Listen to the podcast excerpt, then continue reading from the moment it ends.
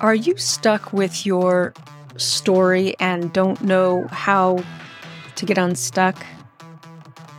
Are you a novelist who wishes to be more prolific?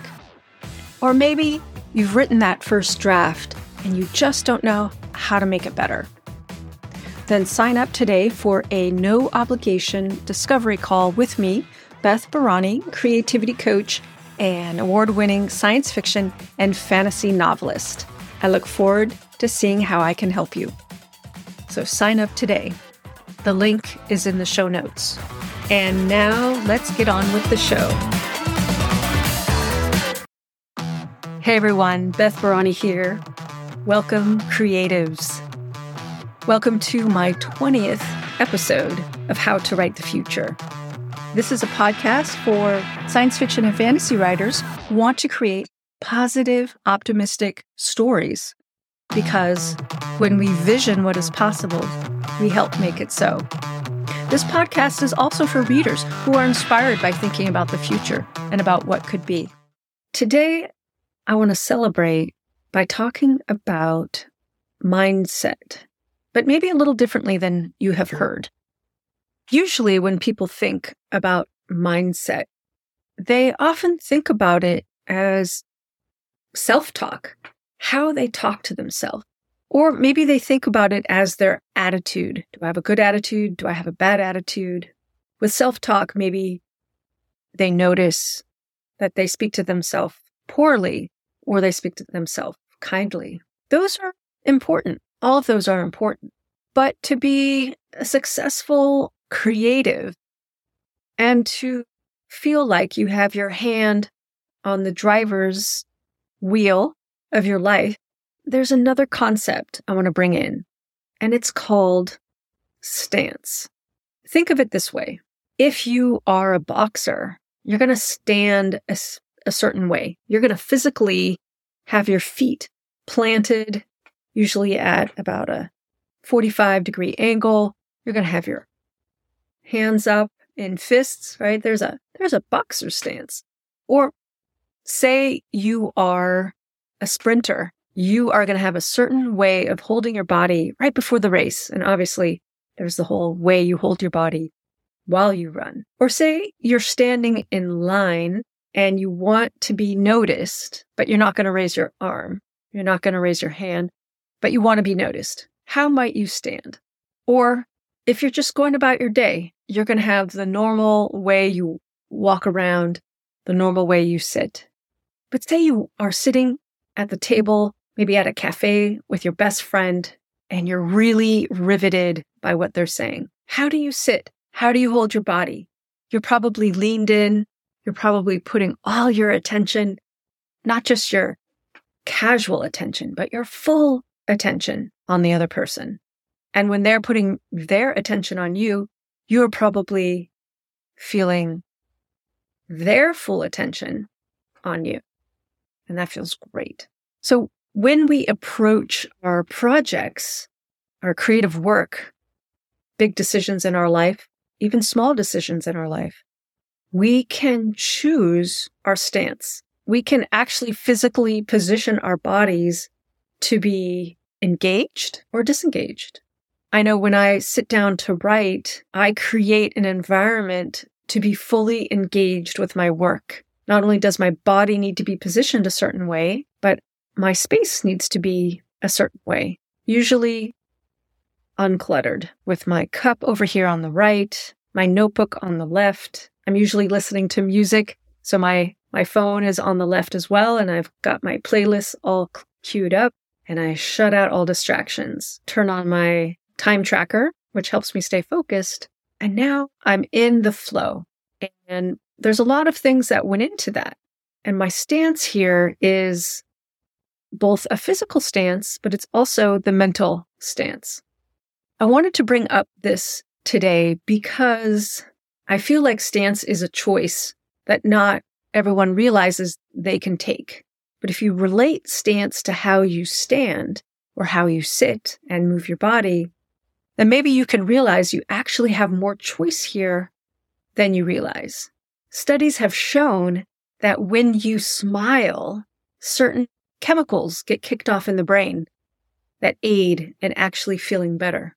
And I notice when I sit up and pull my shoulders back and down and take a deep breath, I can feel better. When I work with writers, I often support them in finding that ideal stance, the kind of writer they wish to be. And we really explore that. When you are that writer that you wish to be, I ask them, what does that feel like? What do you notice is happening around you? What is in your surroundings? So what do you see? What do you hear? What do you smell? What do you taste? And what do you believe is true? When you are the writer you want to be, what do you believe is true about yourself and about your life and about your writing? When I was just starting out as a novelist, I realized what was really, really important to me was to be able to hold my book in my hands. That is how I knew I would be successful. So that was my marker of success. And I realized even spending time visualizing and daydreaming what the cover would look like would start to call up for me this, this reality that will one day be for me my reality of holding the physical finished book that I can be proud of in my hands. And that became a focus of mine for a very long time until it finally happened. And the weight of holding a book in my hands was just so satisfying. Now, it took me a long time to get there. So I found some interim ways of creating that same experience. And that was to print out my manuscript. I remember holding my entire manuscript in my hand and then also handing it to my mom who held it in her hand. And in an instant, I saw on her face that look of realization that this is truly important to her daughter. I don't think it quite landed for her until she actually held that thick manuscript. It was oh, about 250 pages, maybe 300 pages. That's a lot. So, what does it look like for you to be a successful writer? and make it tangible. What does it look like? What does it feel like? What does it sound like? What sounds are around you? What does it smell like? What does it taste like? And what are you thinking in that moment? So, yes, this will include self talk like, yes, I did it. Very simple, doesn't have to be complicated. For me, it's also making sounds like ooh and ah. Oh my gosh, I really did this.